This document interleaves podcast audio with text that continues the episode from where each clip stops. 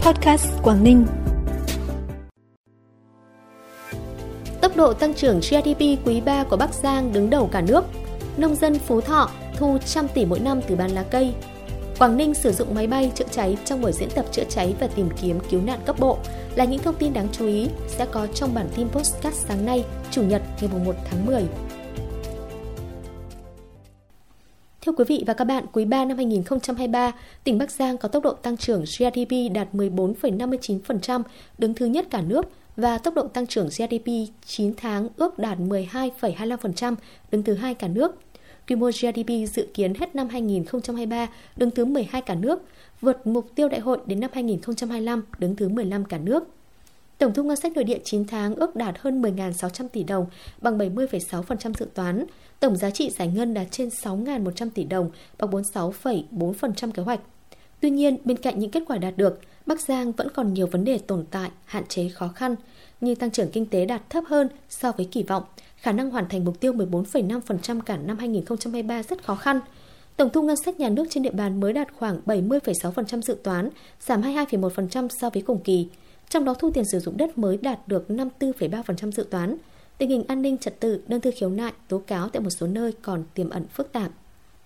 Ban chỉ đạo phòng chống tham nhũng tiêu cực thành phố Hải Phòng vừa thống nhất đưa 4 vụ án vụ việc tham nhũng tiêu cực liên quan lĩnh vực đăng kiểm tiếp nhận hồ sơ tuyển sinh lái xe vào diện ban chỉ đạo theo dõi chỉ đạo xử lý, gồm vụ việc có dấu hiệu vi phạm pháp luật hình sự trong hoạt động kiểm định tại Trung tâm đăng kiểm 1505D, vụ án nhận hối lộ xảy ra tại Tri cục đăng kiểm số 10, Cục đăng kiểm Việt Nam, vụ án nhận hối lộ xảy ra tại Trung tâm đăng kiểm 1501V Hải Phòng và vụ án lạm dụng chức vụ quyền hạn chiếm đoạt tài sản xảy ra tại trường cao đẳng giao thông vận tải Trung ương 2.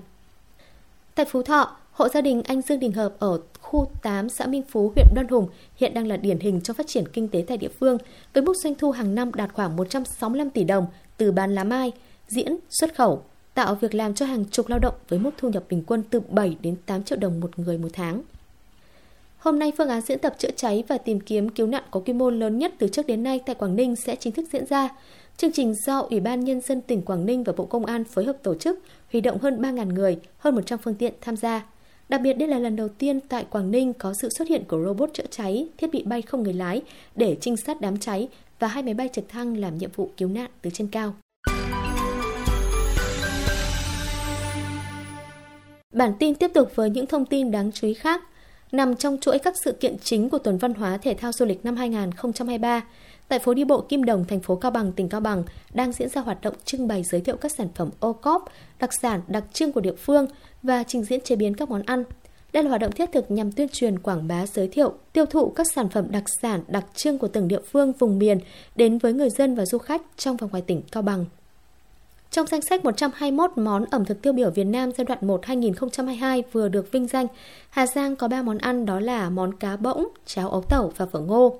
Các món ăn được xét chọn bám sát ba tiêu chí, có giá trị văn hóa lịch sử, có giá trị đặc trưng về chất lượng, công nghệ sản xuất, chế biến, bảo quản và lưu thông, có giá trị kinh tế, có khả năng phát triển trong cộng đồng.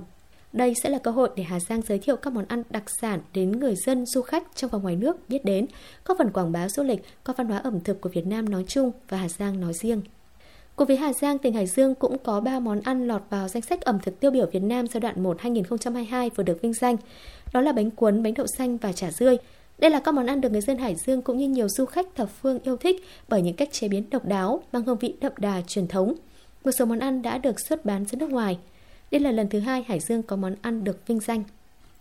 Phòng Cảnh sát Hình sự Công an tỉnh Bắc Cạn vừa đấu tranh làm rõ hai nhóm đối tượng có hành vi cho vay lãi nặng trong giao dịch dân sự xảy ra tại huyện Trợ Đồn, tỉnh Bắc Cạn.